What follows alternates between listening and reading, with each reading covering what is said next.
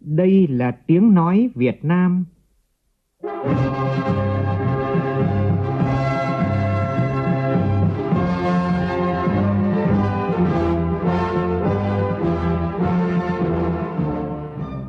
là tiếng nói Việt Nam, phát thanh từ Hà Nội, thủ đô nước Cộng hòa xã hội chủ nghĩa Việt Nam.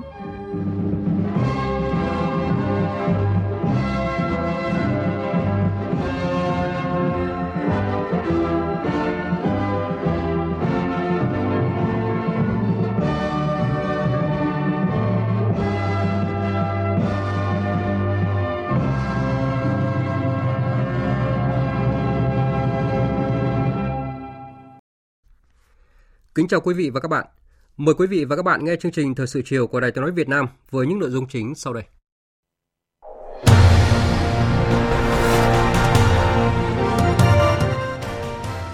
Chủ trì cuộc họp về nghiên cứu sản xuất vaccine phòng COVID-19 trong nước và trực tuyến với tổ công tác đặc biệt của chính phủ tại thành phố Hồ Chí Minh, Thủ tướng Phạm Minh Chính yêu cầu không để xảy ra hiện tượng quyền anh quyền tôi, cố gắng trong tháng 9 tới có vaccine do Việt Nam sản xuất.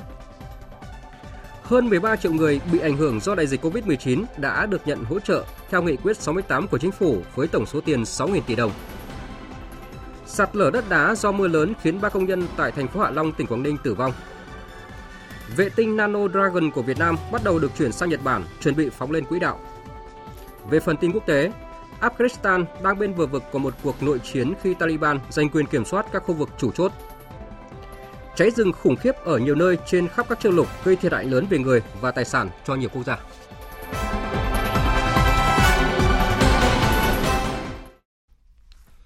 Bây giờ là nội dung chi tiết. Thưa quý vị và các bạn, chiều nay tại Phủ Chủ tịch, Chủ tịch nước Nguyễn Xuân Phúc đã tiếp ông Kamal Manhocha, điều phối viên thường trú Liên Hợp Quốc tại Việt Nam, đến chào từ biệt trước khi kết thúc nhiệm kỳ công tác. Phóng viên Vũ Dũng đưa tin. Chủ tịch nước Nguyễn Xuân Phúc chúc mừng ông Kamal Manhocha, điều phối viên thường trú Liên Hợp Quốc tại Việt Nam đã hoàn thành tốt nhiệm vụ công tác tại Việt Nam, đồng thời khẳng định Việt Nam trân trọng hỗ trợ, đồng hành và hợp tác quý báu của các tổ chức Liên Hợp Quốc đối với Việt Nam trong suốt hơn 4 thập kỷ qua. Thay mặt nhà nước và nhân dân Việt Nam, Chủ tịch nước Nguyễn Xuân Phúc cảm ơn những đóng góp quý báu và sự hỗ trợ thiết thực của các tổ chức Liên Hợp Quốc, trong đó có cá nhân của ông Kamal Mahocha, trong hỗ trợ Việt Nam phát triển kinh tế xã hội, thực hiện các mục tiêu phát triển bền vững và hội nhập, nâng cao vai trò và vị thế trên trường quốc tế. Chủ tịch nước đặc biệt đánh giá cao vai trò tích cực của các tổ chức Liên Hợp Quốc trong việc hỗ trợ Việt Nam ứng phó với đại dịch COVID-19 thông qua nhiều hình thức khác nhau, từ nghiên cứu, đánh giá tác động về kinh tế xã hội của đại dịch đến tư vấn chính sách, đặc biệt là tham gia vận động vaccine cho Việt Nam qua chương trình COVAX, hỗ trợ vật tư y tế phục vụ công tác phòng chống dịch. Chủ tịch nước Nguyễn Xuân Phúc đề nghị trong thời gian tới, Liên Hợp Quốc tiếp tục có các tư vấn chính sách kịp thời, hỗ trợ tài chính và kỹ thuật cho Việt Nam, trong đó ưu tiên hỗ trợ Việt Nam chuyển đổi mô hình tăng trưởng theo hướng tận dụng tốt nhất cơ hội của cuộc cách mạng công nghiệp lần thứ tư, bền vững hơn, bao trùm hơn, không để ai bị bỏ lại phía sau, phù hợp với xu thế quốc tế, hướng tới hiện thực hóa khát vọng về phát triển đất nước mà Nội hội Đảng toàn quốc lần thứ 13 đã đề ra. Nhân dịp này, Chủ tịch nước một lần nữa khẳng định Việt Nam coi trọng chủ nghĩa đa phương, luật pháp quốc tế và ủng hộ Liên Hợp Quốc tiếp tục phát huy vai trò trung tâm trong thúc đẩy tình đoàn kết và sự hợp tác giữa các quốc gia để giải quyết các thách thức toàn cầu, gìn giữ hòa bình và an ninh quốc tế, thúc đẩy sự thịnh vượng trên thế giới. Đồng thời, Chủ tịch nước nhấn mạnh Việt Nam đã và sẽ tiếp tục là thành viên tích cực của cộng đồng quốc tế và Liên Hợp Quốc, tiếp tục đóng góp một cách chủ động, tích cực, có trách nhiệm tại Hội đồng Bảo an Liên Hợp Quốc, tham gia các hoạt động gìn giữ hòa bình Liên Hợp Quốc đẩy mạnh thực hiện các mục tiêu phát triển bền vững, các cam kết theo thỏa thuận Paris về biến đổi khí hậu và ứng cử làm thành viên Hội đồng Nhân quyền Liên Hợp Quốc nhiệm kỳ 2023-2025. Về phần mình, thay mặt các tổ chức Liên Hợp Quốc tại Việt Nam, ông Kamal Manhocha, điều phối viên thường trú Liên Hợp Quốc tại Việt Nam, bày tỏ sự biết ơn sâu sắc đối với sự ủng hộ và hỗ trợ của các ban, bộ, ngành và cơ quan Việt Nam dành cho cá nhân ông và các tổ chức Liên Hợp Quốc trong thời gian ông công tác tại Việt Nam, giúp ông hoàn thành nhiệm vụ được giao. Nhân dịp này, ông cũng chia sẻ bản thân đã nhiều lần tới Việt Nam trên các vai trò khác nhau. Nhưng đảm nhiệm vị trí điều phối viên Liên Hợp Quốc trong gần 5 năm qua là công việc vinh dự nhất và mang lại cho ông nhiều kỷ niệm sâu sắc nhất. Điều phối viên thường trú Liên Hợp Quốc đánh giá Việt Nam ngày càng có vai trò, tiếng nói quan trọng tại Liên Hợp Quốc do sự tham gia, đóng góp chủ động, tích cực và có trách nhiệm vào công việc chung của cộng đồng quốc tế và Liên Hợp Quốc. Ông Kamal Mahocha cam kết các tổ chức Liên Hợp Quốc sẽ tiếp tục hỗ trợ đồng hành cùng Việt Nam trong công cuộc phát triển đất nước và cá nhân ông luôn dành tình cảm và sự ủng hộ với Việt Nam.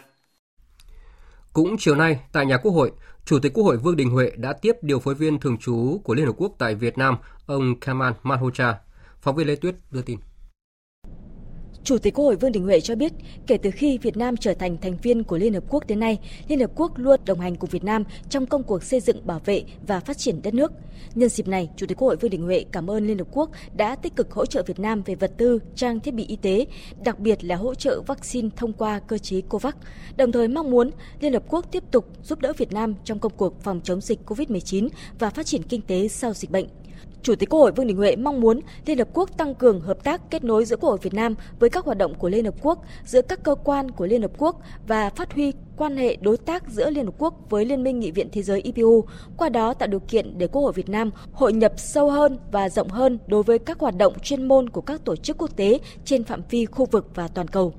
Điều phối viên thường trú của Liên Hợp Quốc tại Việt Nam, ông Kamat Mahocha, bày tỏ tự hào khi Liên Hợp Quốc không chỉ hỗ trợ Việt Nam trong lĩnh vực phát triển mà còn giúp Việt Nam tăng cường vị thế trên trường quốc tế. Cùng với đó, cơ quan Liên Hợp Quốc tại Việt Nam đã hợp tác chặt chẽ với Quốc hội Việt Nam, cùng khởi động bộ công cụ cho đại biểu Quốc hội ở Sơn La, phối hợp chặt chẽ với Ủy ban Đối ngoại để thực hiện các mục tiêu phát triển bền vững. Gần đây nhất, cơ quan Liên Hợp Quốc đã hỗ trợ hoạt động phòng chống dịch COVID-19, đặc biệt là trong lĩnh vực vaccine. Ông Kamat Mausha cho biết, với ưu tiên hàng đầu về vaccine cho Việt Nam thông qua cơ chế COVAX, Liên Hợp Quốc đã hỗ trợ Việt Nam gần 10 triệu liều vaccine. Đây là số lượng lớn trong tổng số vaccine hiện có tính đến thời điểm hiện nay. Theo ông Kamat Mausha, cơ quan Liên Hợp Quốc tại Việt Nam đã phối hợp với các cơ quan chức năng của Việt Nam xây dựng khung chiến lược hợp tác, kế hoạch chiến lược giai đoạn 2017-2021, thiết kế khung chiến lược hợp tác hai bên giai đoạn 2022-2026, hiện đã cơ bản hoàn thành phần của Liên Hợp Quốc. Hy vọng hai bên sẽ sớm thống nhất cho giai đoạn 5 năm tới đây. Những văn bản quan trọng này sẽ là nền tảng vững chắc để hai bên tiếp tục phát triển, đẩy mạnh mối quan hệ hợp tác giữa Liên Hợp Quốc và Việt Nam. Thưa quý vị và các bạn, à, theo tin chúng tôi vừa nhận từ phóng viên Quang Dũng thường trú tại Pháp thì chia sẻ khó khăn và áp lực ngày càng cao về vaccine. Sáng nay, Tổng thống Pháp Emmanuel Macron thông báo là Pháp sẽ chia sẻ 670.000 liều vaccine ngừa Covid cho Việt Nam thông qua cơ chế COVAX. Đây là sự hỗ trợ thiết thực của Pháp nói riêng, cộng đồng quốc tế nói chung với công tác phòng chống dịch COVID-19 ở Việt Nam. Trong thông báo trên Twitter cá nhân vào sáng nay theo giờ địa phương tại Pháp, Tổng thống Pháp Emmanuel Macron viết để chiến thắng cuộc chiến chống đại dịch, việc tiếp cận với vaccine cần phải được bảo đảm trên toàn cầu và công bằng. Vì lý do đó, nước Pháp vừa chia sẻ 670.000 liều vaccine cho Việt Nam trong khuôn khổ chương trình đoàn kết COVAX. Đây là lần đầu tiên chính phủ Pháp chia sẻ vaccine với Việt Nam thông qua cơ chế COVAX và là hành động cụ thể hóa các trao đổi cấp cao giữa lãnh đạo hai nước Việt Pháp trong thời gian qua, như cuộc điện đàm giữa Chủ tịch nước Nguyễn Xuân Phúc với Tổng thống Pháp Emmanuel Macron, cuộc điện đàm giữa Thủ tướng Phạm Minh Chính với Thủ tướng Pháp Jean Castex và mới nhất là cuộc điện đàm giữa Bộ trưởng Ngoại giao Bùi Thanh Sơn và Bộ trưởng Ngoại giao Pháp Jean-Yves Le Drian. Trong số các nước châu Âu, Pháp là quốc gia cam kết chia sẻ vaccine nhiều nhất trong năm 2021, với số lượng cam kết là 60 triệu liều cho các nước. Các loại vaccine được Pháp chia sẻ cho các nước là một trong bốn loại vaccine đang được sử dụng tại Pháp, gồm vaccine Pfizer, Moderna, AstraZeneca và Johnson và Johnson.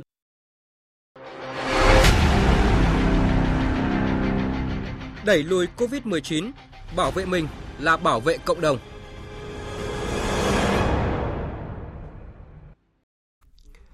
Thưa quý vị và các bạn, sáng nay làm việc với các nhà khoa học, các đơn vị doanh nghiệp tham gia chuyển giao công nghệ, nghiên cứu, sản xuất vaccine phòng chống COVID-19, Thủ tướng Phạm Minh Chính yêu cầu không được quyền anh, quyền tôi gây khó khăn trong quy trình thủ tục, đồng thời yêu cầu trong tháng 9 tới, Việt Nam có thể có vaccine sản xuất trong nước.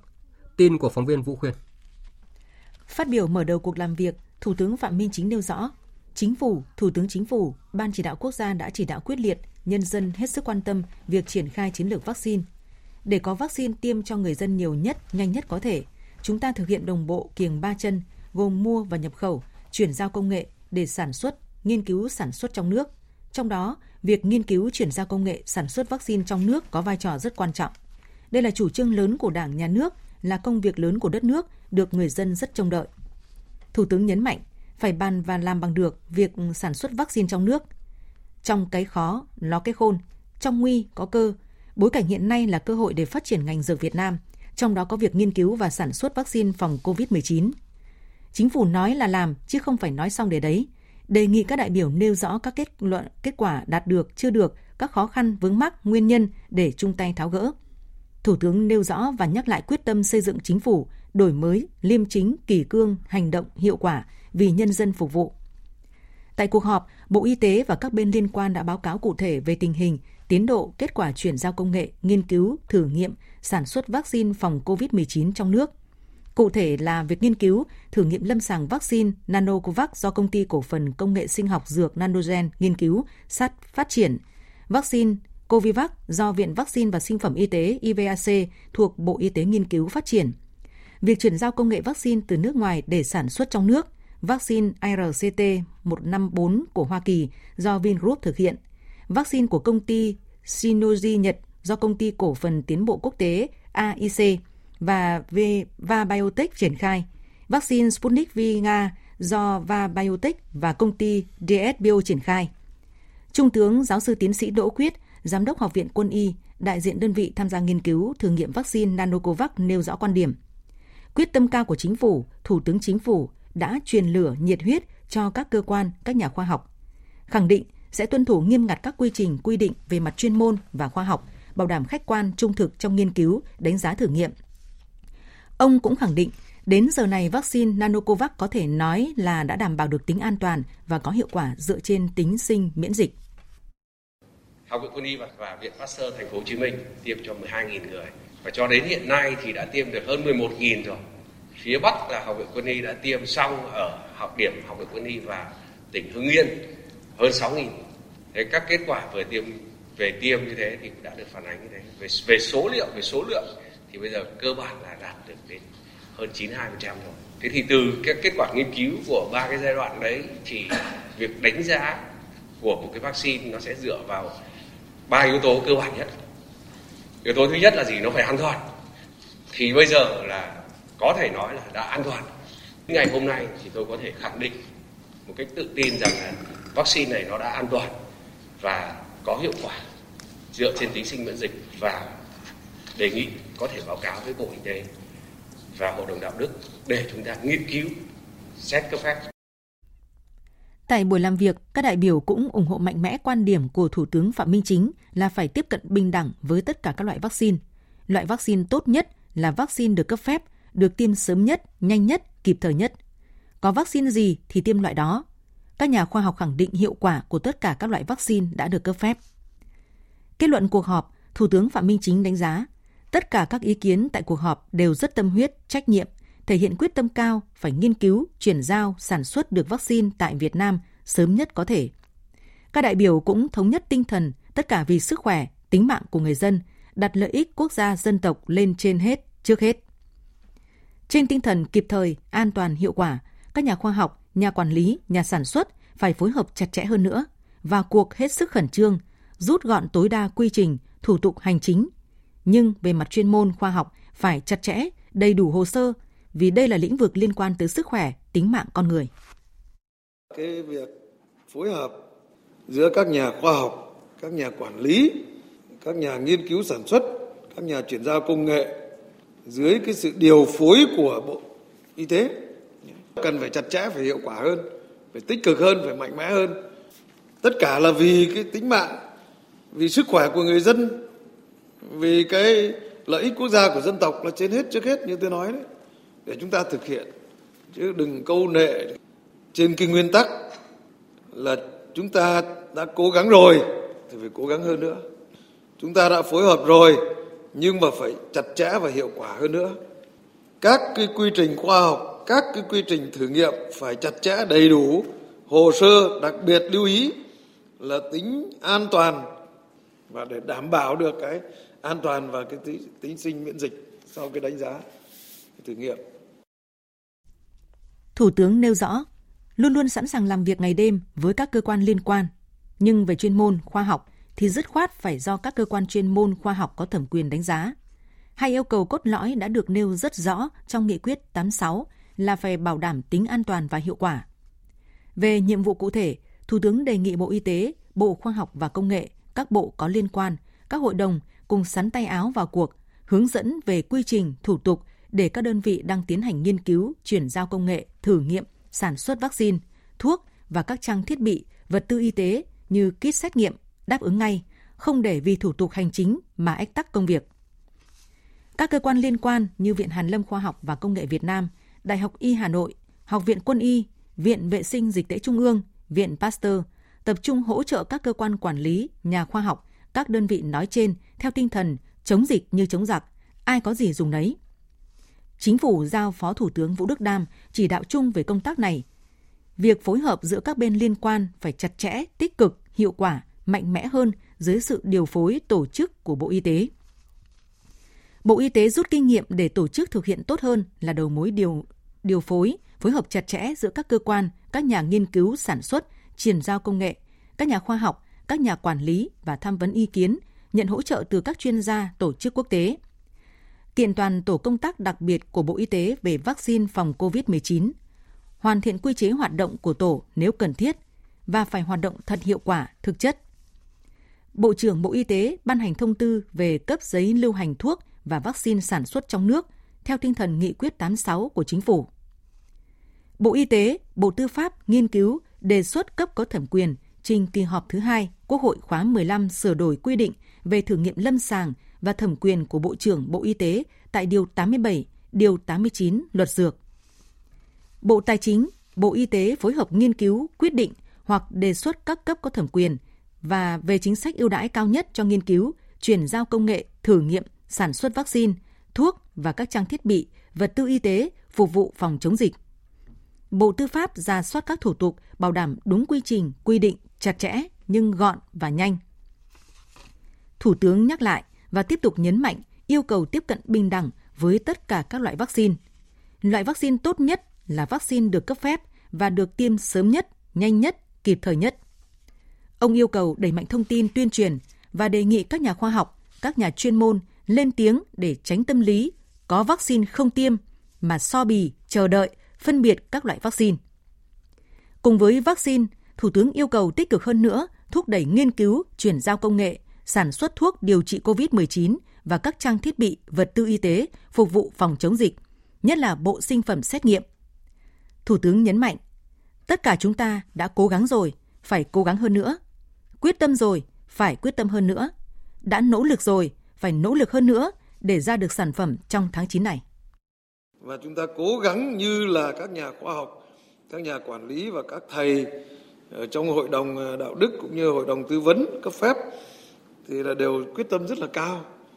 Để nếu mà mọi việc nó suôn sẻ thì trong tháng 9 này ta có được vaccine.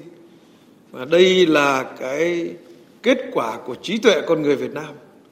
Và đây là kết quả của đất nước của lao động, của tất cả các nhà khoa học, các nhà quản lý các nhà nghiên cứu và sản xuất. Đây là một cái kết quả mang tính, có tính dân tộc và kết quả của trí tuệ của người Việt Nam.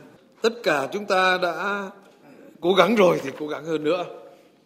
Đã nỗ lực rồi phải nỗ lực hơn nữa. Đã quyết tâm rồi thì phải quyết tâm hơn nữa.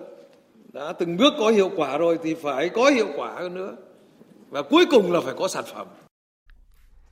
Về chiến dịch tiêm chủng lớn nhất từ trước đến nay đang được triển khai diện rộng trên cả nước, Thứ trưởng Bộ Y tế Trần Văn Thuấn cho biết, tiến độ tiêm vaccine và nhập khẩu vaccine của Việt Nam vẫn chưa đạt được như mong muốn. Phóng viên Minh Hường thông tin. Thứ trưởng Bộ Y tế Trần Văn Thuấn cho biết, việc phân bổ vaccine hiện nay đều dựa trên số ca nhiễm COVID-19 của từng địa phương. Hiện thành phố Hồ Chí Minh có số lượng ca nhiễm và tỷ lệ nhiễm cao nhất cả nước nên đương nhiên sẽ được ưu tiên phân bổ vaccine. Ngoài ra, việc phân bổ vaccine còn dựa vào tiêu chí khác như theo dân số, mật độ dân số, tỉnh thành có nhiều khu công nghiệp. Bộ Y tế sẽ cố gắng bố trí hài hòa hợp lý nhất và mong sớm có đủ vaccine để đỡ áp lực trong việc phân bổ. Đến nay, Việt Nam đã tiêm được hơn 11,4 triệu liều vaccine trong tổng số 18 triệu liều nhận được. Thành phố Hồ Chí Minh được cấp hơn 4 triệu liều, hiện đã tiêm được gần 3,6 triệu liều. Dự kiến hôm nay sẽ tiêm hết số vaccine được cấp và tiếp tục tiêm các loại vaccine hiện có như Sinopharm. Thành phố Hà Nội được cấp gần 3 triệu liều vaccine và hiện tiêm được 1,5 triệu liều. Trong những ngày tới, Hà Nội sẽ tăng tốc tiêm vaccine. Do tốc độ cập nhật chậm nên số liệu công bố chậm so với tốc độ tiêm thực tế trên cả nước. Bộ Y tế cũng đã có văn bản đề nghị các địa phương triển khai các giải pháp tăng tốc tiêm vaccine cho người dân và hiện tốc độ tiêm cũng đã nhanh hơn. Đánh giá về tiến độ nhập và tiêm vaccine của Việt Nam so với các quốc gia trong khu vực và trên thế giới, Thứ trưởng Trần Văn Thuấn cho biết, so với các nước phát triển, tiến độ tiêm vaccine của Việt Nam không bằng, tiến độ nhập và tiêm vaccine của Việt Nam chưa đạt được như kỳ vọng, nhưng Bộ Y tế sẽ cố gắng hết sức.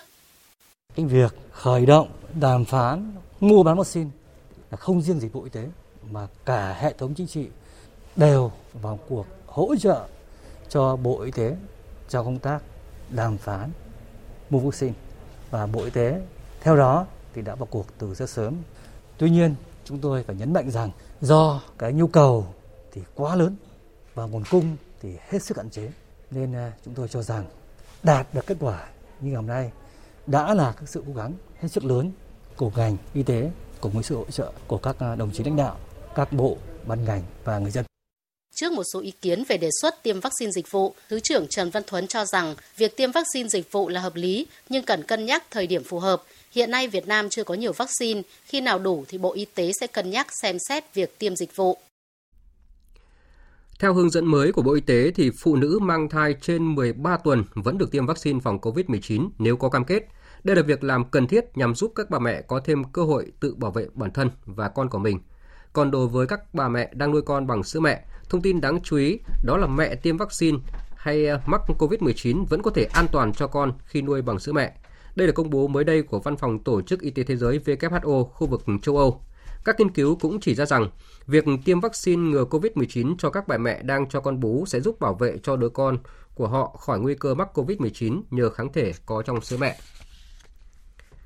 Thưa quý vị và các bạn, chiều nay, tránh văn phòng Ủy ban dân tỉnh Bắc Ninh Ngô Văn Luyến cho biết là tình hình dịch COVID-19 trên địa bàn tỉnh đã được kiểm soát. Đến nay đã qua 20 ngày, toàn tỉnh không ghi nhận ca dương tính mới trong cộng đồng và là ngày thứ 8 không lây nhiễm thứ phát. Do vậy, từ 6 giờ ngày 13 tháng 8, tỉnh này sẽ cho phép hoạt động trở lại một số loại hình dịch vụ. Thời gian hoạt động không quá 21 giờ hàng ngày, cụ thể như sau. Tỉnh Bắc Ninh cho phép hoạt động trở lại các cơ sở cắt tóc, gội đầu nhưng không tập trung quá 5 người.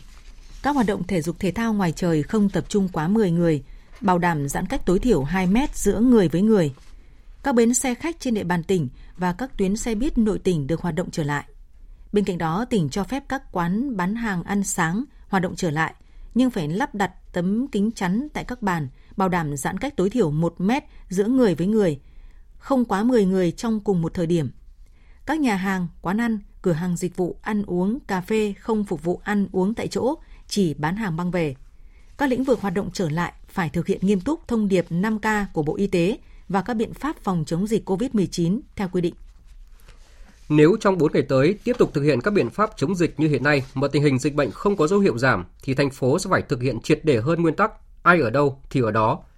Theo ông Nguyễn Văn Quảng, Bí thư Thành ủy Đà Nẵng, đây là biện pháp thành phố không mong muốn, nhưng đây là phép thử lớn về năng lực lãnh đạo, điều hành của cấp ủy và chính quyền các cấp của thành phố, cũng như sự chung tay, đồng lòng của người dân thành phố. Và ngay khi có thông tin từ đầu tuần tới, nếu tình hình dịch bệnh vẫn diễn biến phức tạp, thành phố Đà Nẵng sẽ tăng cường các biện pháp cao hơn chỉ thị 16 của Thủ tướng Chính phủ, thì đã có rất nhiều người dân đi mua thực phẩm để tích trữ. Nhiều siêu thị và chợ truyền thống rất đông người xếp hàng mua lương thực thực phẩm. Ghi nhận của phóng viên Đài tiếng nói Việt Nam thường trú tại miền Trung.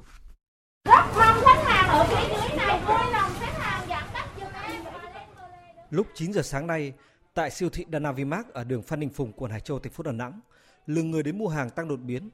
Lượng người đến mua cùng lúc khá đông nên quản lý và bảo vệ siêu thị phải thường xuyên nhắc nhở mọi người giữ khoảng cách. Nhiều người mua hàng cho biết, sáng nay nghe thông tin vào đầu tuần tới, thành phố Đà Nẵng yêu cầu tất cả người dân không được phép ra khỏi nhà. Chị Huỳnh Thị Nhớ cho biết, nhà chị ở phường Vĩnh Trung, quận Thanh Khê, sáng nay nghe thông tin như vậy nên tranh thủ đến siêu thị gần chỗ làm, mua đồ ăn chuẩn bị sẵn cho những ngày tới. Cũng mới nghe trong vòng 7 ngày thì không được ra đường nữa. Đi mua thêm một số đồ dùng mà cần thiết trong gia đình trong 7 ngày tới mà cách ly. Á. Nếu như mình có đủ gạo, muối thì mình ăn mắm, ăn muối cũng được. Nhưng mà để cho dịch nó qua khỏi thì em nghĩ cũng cần thiết. Còn chị Nguyễn Thị Thu Hà ở quận Hải Châu thì cho biết. Tôi không đi chợ thì tôi đi siêu thị thôi. Tôi đã nghe thông tin là sắp tới là cấm không đi ra đường nên là tôi mua đồ ăn để dự trữ cho những ngày à, bị cấm đi ra đường. Có lo lắng chứ, mua đồ ăn dự trữ trong 4 năm ngày. Tuy nhiên, Tình trạng đông người chỉ xảy ra cục bộ ở một số siêu thị nhỏ, còn ở chợ Cồn, chợ Hàn, lượng người đến mua vẫn bình thường. Bà Nguyễn Thị Thanh Vân, giám đốc hệ thống siêu thị Danavimax cho biết. Khách hàng bắt đầu rất là lo sợ về cái việc là đóng cửa 7 ngày. Do đó là khách hàng ùn ùn tới siêu thị với cái tốc độ như vậy thì là gây áp lực rất lớn đối với tất cả các hệ thống siêu thị. Những cái hàng thực phẩm thiết yếu, hệ thống siêu thị Danavimax đã có cái sự chuẩn bị từ 200 đến 300%. Tuy nhiên cũng có một số thời điểm và một số cái mặt hàng bị đứt cục bộ do về vận chuyển, tức là không kịp cho nên là có những lúc là thời điểm là cấp hàng không có kịp. Thông tin chúng tôi vừa cập nhật đó là Phó Thủ tướng Lê Minh Khái đã quyết định xuất cấp hàng hóa từ nguồn dự trữ quốc gia để bổ sung kinh phí cho Thành phố Hồ Chí Minh và Bộ Quốc phòng để phòng chống dịch COVID-19. Cụ thể như sau. Cụ thể, Phó Thủ tướng Lê Minh Khái ký quyết định chỉ đạo Bộ Tài chính xuất cấp không thu tiền nhà bạc, máy phát điện từ nguồn dự trữ quốc gia cho Ủy ban nhân dân thành phố Hồ Chí Minh để trang cấp cho các lực lượng tham gia phòng chống dịch COVID-19. Phó Thủ tướng Lê Minh Khái cũng vừa ký quyết định bổ sung hơn 153 tỷ đồng từ nguồn dự phòng ngân sách trung ương năm 2021 cho Bộ Quốc phòng để phòng chống dịch COVID-19, trong đó mua sắm hoán cải 5 xe xét nghiệm lưu động, bảo đảm khám chữa bệnh, mua vật tư, thuốc, hóa chất, trang thiết bị y tế. Thành phố Hồ Chí Minh, Bộ Quốc phòng, Bộ Tài chính chịu trách nhiệm tiếp nhận, phân bổ và hướng dẫn các đơn vị quản lý sử dụng số hàng dự trữ quốc gia theo đúng quy định. Việc quản lý sử dụng thanh quyết toán số kinh phí được bổ sung bảo đảm đúng quy định của pháp luật có liên quan, đúng mục đích, đúng đối tượng, không trùng lặp công khai, minh bạch, tiết kiệm, hiệu quả. Thưa quý vị và các bạn, dịch COVID-19 bùng phát đã khiến nhiều lao động và người sử dụng lao động bị ảnh hưởng nặng nề. Về tiến độ triển khai nghị quyết 68 của Chính phủ và quyết định 23 của Thủ tướng Chính phủ về một số chính sách hỗ trợ người lao động và người sử dụng lao động gặp khó khăn do đại dịch COVID-19, đến nay đã có 13 triệu người được hỗ trợ với tổng số tiền là gần 6.000 tỷ đồng.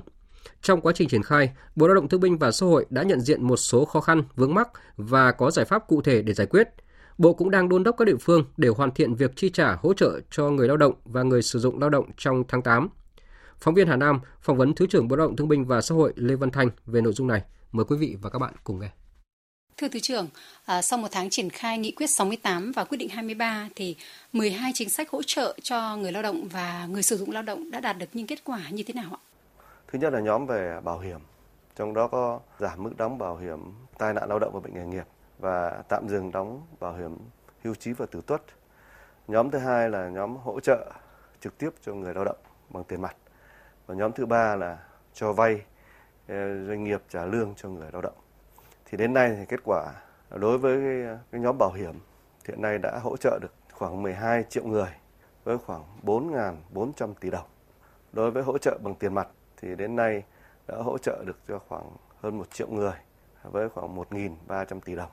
Đối với ờ, việc ờ, cho vay để trả lương và phục hồi sản xuất thì đến nay đã cho vay được trên 170 tỷ đồng. Như vậy, đến nay thì tổng cộng 12 nhóm chính sách hỗ trợ được trên 13 triệu người và đạt khoảng gần 6.000 tỷ đồng. Cơ bản các chính sách này thì có cái chính sách rất thông thoáng, thời gian làm việc rất là nhanh, cho nên tương đối có hiệu quả. Thưa Thứ trưởng, ờ, những cái vướng mắc khó khăn cụ thể trong à, triển khai nghị quyết 68 và quyết định 23 là gì và giải pháp nào để khắc phục, thưa Thứ trưởng? Nghị quyết 68 và quyết định 23 thì các thủ tục đã giảm rất là nhiều. Giảm thì đến 2 phần 3 thủ tục, giảm đến 2 phần 3 về thời gian. Có nghĩa là thủ tục rất là đơn giản, gọn nhẹ, thời gian thì rất là nhanh chóng. Tuy vậy nhưng mà thời gian vừa qua thì cũng gặp một số khó khăn. Thứ nhất là do cái tình hình giãn cách xã hội ở nhiều địa phương, nhiều tỉnh cho nên cái việc mà để làm thủ tục hồ sơ cũng rất là khó khăn và người lao động cũng không đi lại được để làm các thủ tục. Và thứ hai là đối với người lao động và người sử dụng lao động hiểu về cái chính sách này cũng chưa thật sâu thật cặn kẽ. Chính vì vậy cho nên là người lao động người sử dụng lao động là chưa tích cực trong việc uh, hoàn thiện cũng như gửi các cái hồ sơ xin hỗ trợ đến các cái cơ quan ở các địa phương. Thứ ba là đối với người thực thi ở các địa phương thì cũng đang còn uh, hiểu chưa đầy đủ cặn kẽ cho nên khi mà xử lý, nó cũng chưa thực sự linh hoạt cho nên là cũng làm cái khó khăn đối với cái việc mà triển khai thực hiện để à, khắc phục cái việc này thì trong thời gian tới, tiếp tục tăng cường công tác tuyên truyền để tất cả những người lao động, người sử dụng lao động cũng như các cái cơ quan chức năng ở địa phương hiểu sâu sắc, kỹ lưỡng hơn về nghị quyết 68 đặc biệt là quyết định 23 vì trong đấy các thủ tục cơ bản cũng đã à, giảm đi rất là nhiều rồi. Việc thứ hai là tăng cường cái đăng ký trực tuyến qua cái cổng thông tin như của chính phủ, của bộ, của các địa phương để làm sao cái hồ sơ đi nó dễ dàng, thuận lợi nhất.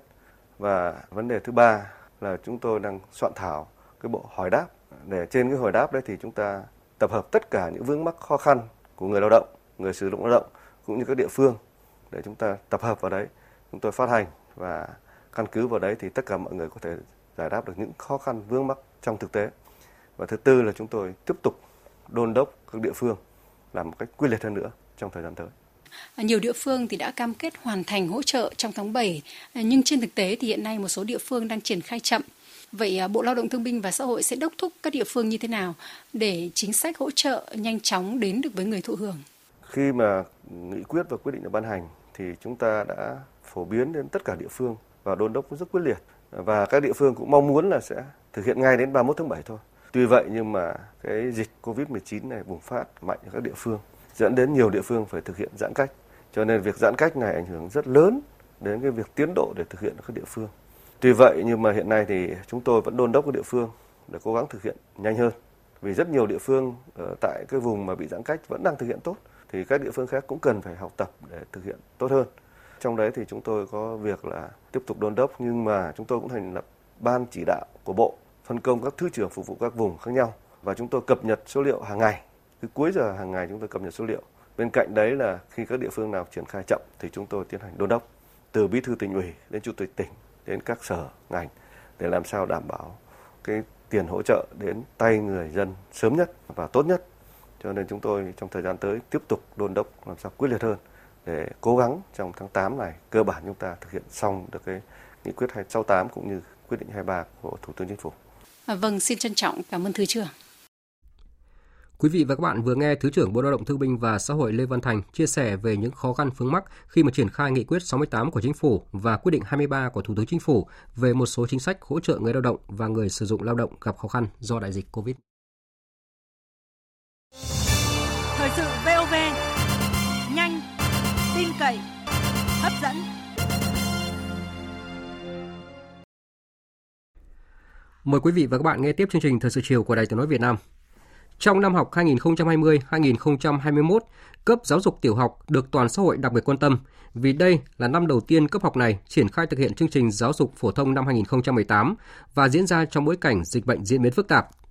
Ngành giáo dục cả nước đã chung tay nỗ lực thực hiện nhiệm vụ kép, vừa tích cực phòng chống dịch COVID-19, vừa triển khai hiệu quả chương trình giáo dục phổ thông mới – đây là một thông tin đáng chú ý được đưa ra tại hội nghị trực tuyến tổng kết năm học 2020-2021, triển khai nhiệm vụ năm học 2021-2022 đối với giáo dục tiểu học do Bộ Giáo dục và Đào tạo tổ chức vào sáng nay. Phóng viên Lê Thu thông tin. Ngay từ đầu năm học, việc triển khai chương trình sách giáo khoa mới đối với khối lớp 1 nhận được sự quan tâm đặc biệt. Tất cả các trường học trong cả nước đã ưu tiên thực hiện đảm bảo tỷ lệ một phòng học cho một lớp. Ông Hoàng Quốc Tuấn, Giám đốc Sở Giáo dục và Đào tạo tỉnh Lạng Sơn cho biết. Giả soát sắp xếp bố trí cái phòng học sẽ ưu tiên sau lớp 1 là lớp 2, đảm bảo là lớp là một phòng để các em có thể học hai buổi đảm bảo các nội dung của chương trình mới. Theo bà Trần Thị Minh Thu, trưởng phòng giáo dục tiểu học Sở Giáo dục và Đào tạo Lào Cai, cùng với chuẩn bị cơ sở vật chất, đội ngũ giáo viên cũng đã được quan tâm bồi dưỡng đảm bảo việc giảng dạy chương trình sách giáo khoa mới. Yêu cầu của chúng tôi đưa ra đó là giáo viên phải thực sự linh hoạt, dạy thì phải dạy chậm, à, chắc và phải có chất lượng có thể là các cái bài các cô có thể phân ra theo đối tượng học sinh để dạy vừa sức với học sinh của mình dạy đến đâu học sinh đọc được và viết được đến đấy Giữa bối cảnh dịch bệnh COVID-19 diễn biến phức tạp, toàn ngành giáo dục đã phải thực hiện mục tiêu kép vừa triển khai thực hiện các giải pháp phòng chống dịch, vừa triển khai chương trình giáo dục phổ thông năm 2018 đối với khối lớp 1.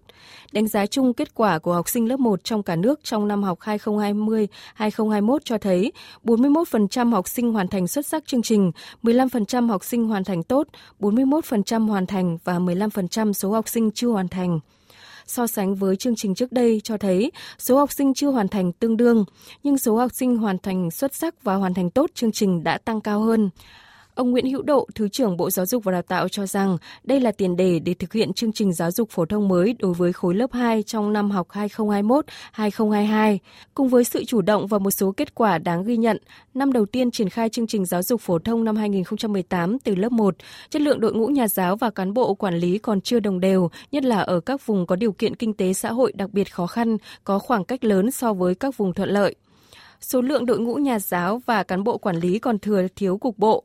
Một số địa phương gặp khó về cơ chế chính sách, kinh phí để tuyển dụng hợp đồng giáo viên, có nơi khó khăn về nguồn tuyển giáo viên, cơ sở vật chất một số nơi chưa đáp ứng được để thực hiện chương trình và nhu cầu phục vụ học tập khác.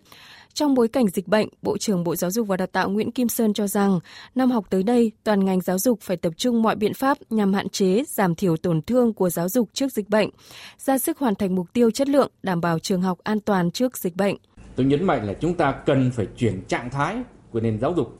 Nhưng vấn đề quan trọng là chuyển trạng thái là chuyển cái gì, chuyển như thế nào, chuyển để làm gì. Như vậy chúng ta chuyển trạng thái sang một cái trạng thái bình thường mới. Những nơi mà không bình thường trong chống dịch thì phải trạng trạng thái không bình thường mới chống dịch khắc phục tác động tiêu cực của dịch Bộ Giáo dục và Đào tạo cũng yêu cầu các địa phương cần phải có kế hoạch giả soát lại số lượng học sinh biến động do tác động của dịch bệnh. Bên cạnh vấn đề chất lượng, cần quan tâm đến việc hỗ trợ các em học sinh đến trường, nhất là khi điều kiện kinh tế của các gia đình bị ảnh hưởng bởi dịch bệnh COVID-19. Theo thông tin từ Trung tâm Vũ trụ Việt Nam thuộc Viện Hàn lâm Khoa học và Công nghệ Việt Nam, vệ tinh Nano Dragon do các kỹ sư Việt Nam nghiên cứu chế tạo đã lên đường sang Nhật Bản để chuẩn bị phóng lên quỹ đạo. Cụ thể, vệ tinh Nano Dragon sẽ được chuyển đi từ sân bay Nội Bài đến sân bay Narita, Tokyo. Sau đó, vệ tinh sẽ được chuyển về bãi phóng trung tâm vũ trụ Uchinora, tỉnh Kuroshima để bàn giao cho cơ quan hàng không vũ trụ Nhật Bản. Phóng viên Tạ Lan thông tin chi tiết. Vệ tinh Nano Dragon là vệ tinh dạng CubeSat lớp nano nặng khoảng 4 kg với kích thước 100 x 100 x 340,5 mm được Trung tâm Vũ trụ Việt Nam phát triển. Vệ tinh là sản phẩm của đề tài nghiên cứu thiết kế chế tạo, phóng và vận hành thử nghiệm vệ tinh siêu nhỏ cỡ nano thuộc chương trình khoa học công nghệ cấp quốc gia về công nghệ vũ trụ giai đoạn 2016-2020. Quá trình nghiên cứu, thiết kế, tích hợp, thử nghiệm chức năng vệ tinh hoàn toàn được thực hiện tại Việt Nam bởi các cán bộ kỹ sư nghiên cứu của Trung tâm Vũ trụ Việt Nam. Tiến sĩ Lê Xuân Huy, Phó Tổng Giám đốc Trung tâm Vũ trụ Việt Nam nhấn mạnh. Mức độ phát triển của cái ngành công nghệ vũ trụ Việt Nam à, từ năm 2006 đến nay, tốc độ phát triển khá là mạnh. Cũng theo tiến sĩ Lê Xuân Huy, vệ tinh Nano Dragon được phát triển với mục tiêu chứng minh có thể dùng công nghệ chùm vệ tinh cỡ siêu nhỏ để thu tín hiệu nhận dạng tự động tàu thủy, sử dụng cho mục đích theo dõi, giám sát phương tiện trên biển – Vệ tinh cũng được thiết kế để nhằm xác định chất lượng của hệ thống điều khiển và xác định tư thế vệ tinh và một máy tính tiên tiến mới được phát triển dành riêng cho vệ tinh cỡ nhỏ. Dự kiến vệ tinh Nano Dragon sẽ được phóng lên quỹ đạo trước tháng 3 năm 2022 trong chương trình trình diễn công nghệ vệ tinh sáng tạo 2 Nano Dragon sẽ được phóng lên quỹ đạo cùng với 8 vệ tinh khác, trong đó có một vệ tinh nặng khoảng 100 kg, 4 vệ tinh lớp micro nặng khoảng 50 kg và 3 vệ tinh cỡ CubeSat như Nano Dragon. Sau khi được phóng lên quỹ đạo, Nano Dragon sẽ hoạt động ở quỹ đạo đồng bộ mặt trời ở độ cao khoảng 560 km. Mưa lớn kéo dài đã gây ra vụ sạt lở đất vùi lấp 4 công nhân ở thành phố Hạ Long khiến 3 người tử vong và một người bị thương nặng. Trận mưa lớn từ tối qua đến sáng nay gây ra sạt lở tại đoạn kè của gia đình bà Nguyễn Thị Nghĩa thuộc tổ 8 khu 4 phường Bãi Cháy thành phố Hạ Long. Đất đổ xuống lán tạm của nhóm thợ xây dựng. Người dân nhanh chóng báo với các cơ quan chức năng địa phương để tổ chức cứu nạn. Ngay sau khi nhận tin báo, các lực lượng chức năng đã nhanh chóng triển khai lực lượng để xử lý sự cố, tìm kiếm người bị nạn. Sau hơn 2 giờ nỗ lực tìm kiếm, đến khoảng 7 giờ sáng nay, một thi thể đã được đưa lên khỏi mặt đất. Đến khoảng 8 giờ 20 phút, Nạn nhân thứ hai đã được tìm thấy trong tình trạng bị thương nặng và được đưa đi cấp cứu tại bệnh viện đa khoa khu vực bãi cháy. Đến gần 9 giờ, thi thể nạn nhân thứ ba đã được tìm thấy. Có tổng cộng 4 người bị vùi lấp là công nhân xây dựng ở tạm trong lán dựng sát chân kè, nhưng 3 người thiệt mạng và một người bị thương. Bước đầu thành phố Hạ Long hỗ trợ mỗi người tử vong 10 triệu đồng, phường bãi cháy hỗ trợ 3 triệu đồng một người. Trước khi đến với những thông tin dự báo thời tiết là thông tin mà chúng tôi vừa cập nhật từ Bộ Y tế. Trong ngày hôm nay, thì nước ta đã ghi nhận tổng cộng 9.667 ca mắc COVID-19 mới, trong đó thành phố Hồ Chí Minh có 3.841 ca và Bình Dương là 3.028 ca. Và cũng trong ngày hôm nay thì đã có 3.991 ca được công bố khỏi bệnh và có 326 ca tử vong. Thưa quý vị, do ảnh hưởng của hội tụ gió phát triển lên đến 5.000 mét nên trong chiều tối và đêm nay ở Bắc Bộ nói chung sẽ có mưa rào và rông rải rác, vùng núi cục bộ có mưa vừa mưa to với lượng mưa từ 20 đến 40 mm, có nơi trên 50 mm trong 12 giờ. Trong mưa rông có khả năng xảy ra lốc xét và gió giật mạnh, nguy cơ xảy ra lũ quét sạt lở đất và ngập úng cục bộ tại các tỉnh miền núi. Cảnh báo từ ngày 14 đến 16 tháng 8 ở Bắc Bộ có khả năng xảy ra mưa vừa mưa to, có nơi mưa rất to và rải rác có rông. Khu vực Hà Nội tối và đêm nay có lúc có mưa rào và rông. Trong mưa rông có khả năng xảy ra lốc xét và gió giật mạnh. Tuy nhiên mưa chỉ diễn ra vào đêm và sáng sớm. Ngày mai ở các tỉnh thuộc Bắc Bộ trong đó có thủ đô Hà Nội và Thanh Hóa trời nắng, có nơi có nắng nóng với mức nhiệt lên tới 35 độ. Các tỉnh Trung Bộ ngày mai tiếp tục với tình trạng nắng nóng lên tới 38 độ. Ở Nam Bộ và Tây Nguyên, đêm nay cục bộ có mưa vừa mưa to. Ngày mai mưa rào và rông diễn ra rải rác, nhiệt độ vừa phải, cao nhất không quá 34 độ. Mời quý vị và các bạn nghe tiếp chương trình với tin chúng tôi vừa nhận. Chiều nay tại Hà Nội, Chủ tịch Quốc hội Vương Đình Huệ làm việc với Kiểm toán Nhà nước. Đây là cuộc làm việc đầu tiên của Chủ tịch Quốc hội sau khi kiện toàn bộ máy Quốc hội, Chính phủ. Tin của phóng viên Lê Tuyết. Báo cáo với Chủ tịch Quốc hội Vương Đình Huệ và đoàn công tác của Quốc hội, Tổng Kiểm toán Nhà nước Trần Sĩ Thanh cho biết, trong hoàn cảnh dịch COVID-19 bùng phát, Kiểm toán Nhà nước đã ban hành nhiều văn bản chỉ đạo điều hành để các đơn vị trực thuộc Kiểm toán Nhà nước giả soát, điều chỉnh phương án tổ chức kiểm toán, đảm bảo ưu tiên tối đa cho hoạt động phòng chống dịch COVID-19 theo đúng chỉ đạo của Đảng, Quốc hội, Chính phủ, Thủ tướng Chính phủ. Chủ động điều chỉnh giảm không thực hiện kiểm toán đối với các đơn vị được kiểm toán thuộc ngành y tế, các đơn vị công an, quân đội đang tham gia phòng chống dịch. Hoạt động kiểm toán phải đảm bảo an toàn sức khỏe cho cộng đồng và từng kiểm toán viên. Trong 7 tháng qua, Kiểm toán Nhà nước đã kết thúc 91 đoàn kiểm toán, tổng hợp sơ bộ 8 tháng đầu năm.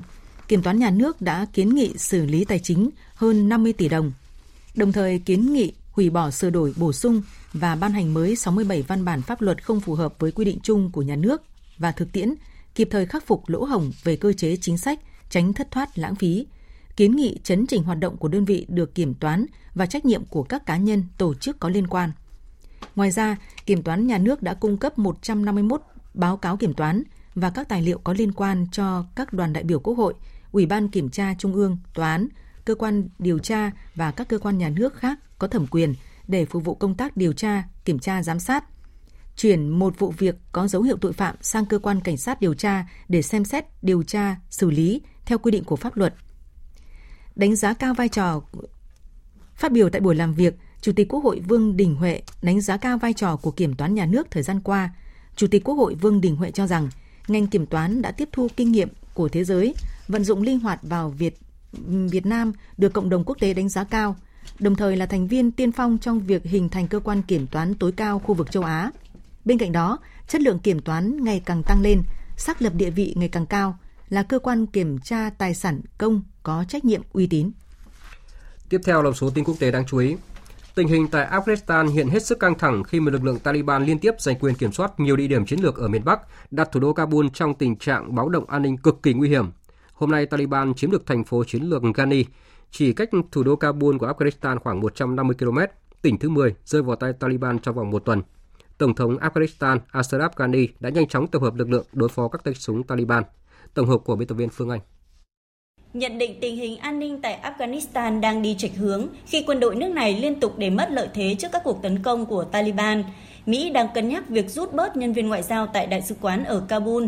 Giới chức Mỹ cảnh báo các tay súng Taliban có thể chiếm thủ đô Kabul trong vòng 1 tới 3 tháng, sớm hơn nhiều so với đánh giá tình báo đưa ra trước đó. Bộ Ngoại giao Mỹ khẳng định nước này đang hướng tới một sự đồng thuận quốc tế về sự cần thiết phải đạt được hiệp định hòa bình dành cho Afghanistan. Trong khi đó, Bộ trưởng Quốc phòng Nga Sergei Shoigu lên tiếng bày tỏ quan ngại trước tình thế lực lượng Taliban đã kiểm soát vùng biên giới phía bắc của quốc gia Nam Á này với các nước láng giềng Tajikistan và Uzbekistan. Lo ngại về tình trạng bạo lực trỗi dậy gần đây tại nước láng giềng Afghanistan, Thủ tướng Pakistan Imran Khan cảnh báo. The political settlement is looking difficult right now. And it's Hiện tại việc dàn xếp chính trị là rất khó khăn vì Taliban một mực từ chối. Lực lượng này đã đưa ra điều kiện rõ ràng. Chừng nào ông Ghani còn tại nhiệm, sẽ không có chuyện lực lượng này đàm phán với chính phủ Afghanistan.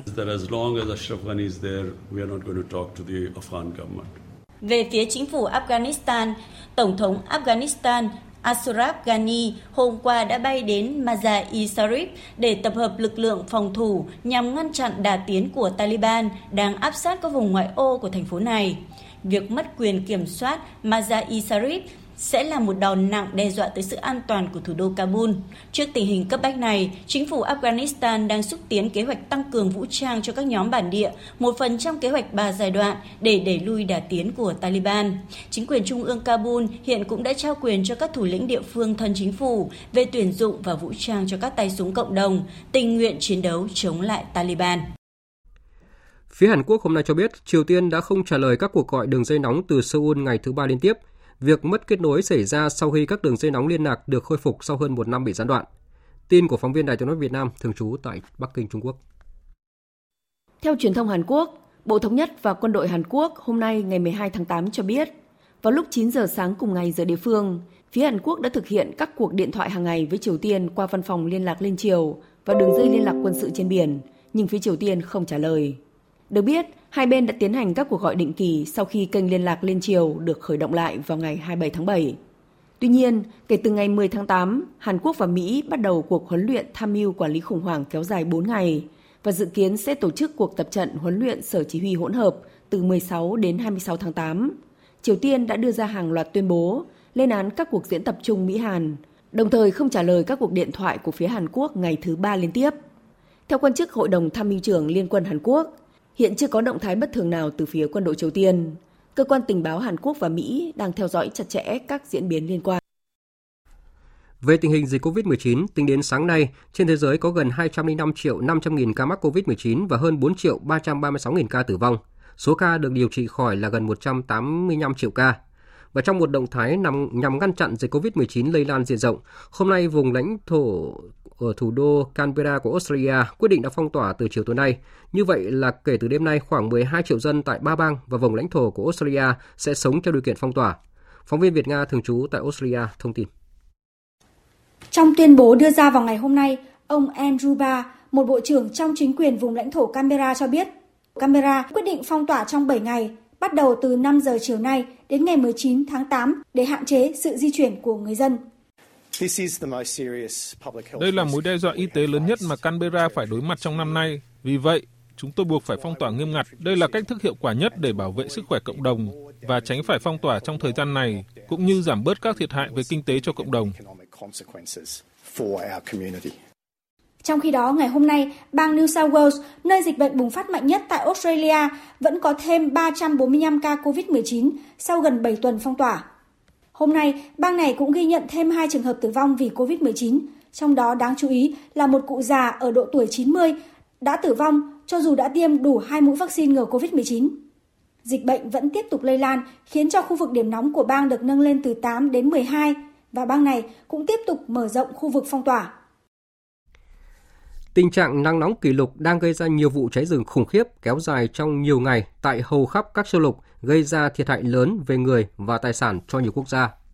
Tổng hợp của biên tập viên Đình Nam. Chúng tôi đang theo dõi đám cháy để cố gắng ngăn nó lan rộng hơn, nhưng dường như là không thể. Bây giờ nó đã đến chỗ chúng tôi. Xin Chúa hãy bảo vệ ngôi làng.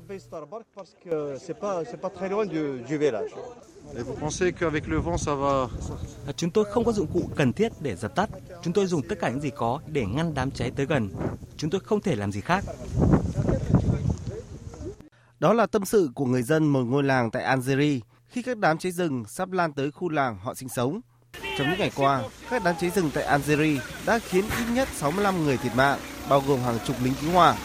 Theo sắc lệnh của Tổng thống Abdelmadjid Tebboune, hôm nay Algeria bắt đầu để quốc tang 3 ngày để tưởng nhớ các nạn nhân thiệt mạng trong các vụ cháy rừng. Ngoài yếu tố gió lớn, khí hậu khô, nên nhiệt độ cao lên tới 46 độ C. Giới chức trách Algeria còn nghi ngờ các yếu tố con người đốt rừng bừa bãi để canh tác đã vô tình gây ra những đám cháy rừng kinh hoàng như vậy. Tại quốc gia láng giềng Tunisia, với nhiệt độ lên tới 49 độ C, các đám cháy rừng hôm qua cũng đã bắt đầu bùng phát tại phía tây nước này. Giống với khu vực Bắc Phi, các nước địa Trung Hải và châu Âu cũng đang chứng kiến những đợt nắng nóng kỷ lục. Chín ngày qua, Hy Lạp đã phải vật lộn với hàng trăm đám cháy rừng. Thủ tướng Hy Lạp Mitsotakis đã phải gửi lời xin lỗi tới người dân khi phản ứng chưa thực sự tốt trước cơn thịnh nộ của tự nhiên chưa từng có tiền lệ. Những ngày qua là quãng thời gian khó khăn nhất đối với đất nước chúng ta trong nhiều thập kỷ. Chúng ta đã chiến đấu và vẫn đang chiến đấu với tất cả lực lượng của mình, nhưng chúng ta đang phải đối mặt với một thảm họa thiên nhiên lớn chưa từng có. Tại Italia, các đám cháy rừng tiếp tục tàn phá miền nam nước này, thiêu dụi hàng nghìn mẫu hecta rừng, khiến nhiều người dân phải sơ tán. Tại thị trấn nhỏ của chúng tôi đã thực sự bị lửa xâm chiếm. Đó là một thảm họa, toàn bộ khu vực chìm trong biển lửa. Chúng tôi đã sống và vẫn đang sống những khoảnh khắc thực sự đau buồn. Chắc sẽ phải mất một thời gian dài nữa, mọi thứ mới trở lại bình thường. Vùng Siberia của Nga, nhiều khu vực khác của Thổ Nhĩ Kỳ hay tại các bang của Mỹ cũng đang chứng kiến nhiều vụ cháy rừng trong điều kiện thời tiết nắng nóng kéo dài. Thực tế nghiệt ngã này buộc thế giới phải nhìn nhận lại cuộc chiến chống biến đổi khí hậu của mình và đẩy nhanh tốc độ trước khi mọi thứ trở nên tồi tệ hơn.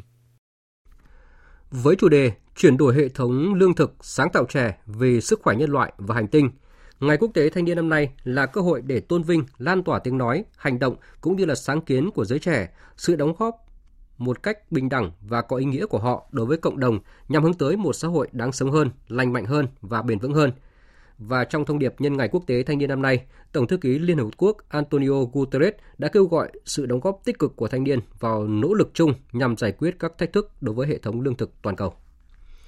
Vừa rồi là các tin thời sự quốc tế đáng chú ý. Tiếp tục chương trình thời sự chiều nay sẽ là trang tin thể thao.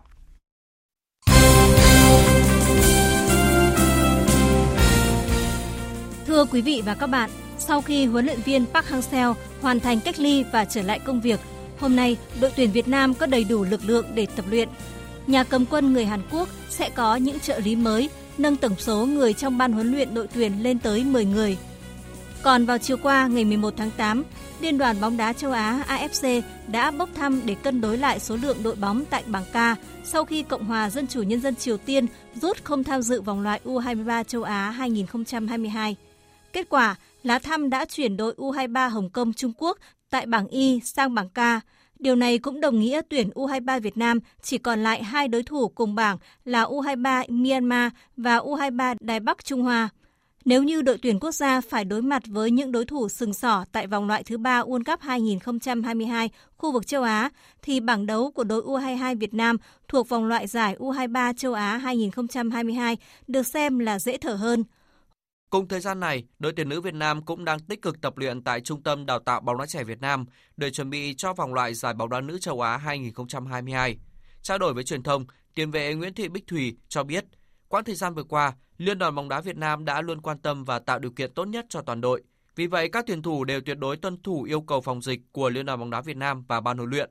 Khoảng thời gian vừa rồi, thành phố em ờ, dịch xong rồi không tập luyện gì nhiều. Ra đây tập luyện thì bắt đầu từ từ mới lấy lại được thể lực. Khoảng thời gian vừa qua tập trung ở đây liên đoàn tạo mọi điều kiện tập luyện uh, sinh hoạt tốt. Sáng nay ngày 12 tháng 8, đội tuyển Futsal Việt Nam đã di chuyển ra Hà Nội để bước vào giai đoạn chuẩn bị quan trọng trước thềm vòng chung kết giải Futsal Thế giới năm 2021. Theo lịch thi đấu, đội tuyển Futsal Việt Nam sẽ lần lượt gặp Brazil ngày 13 tháng 9, gặp Panama ngày 16 tháng 9 và kết thúc vòng bảng bằng cuộc đọ sức với Cộng hòa Séc vào ngày 19 tháng 9.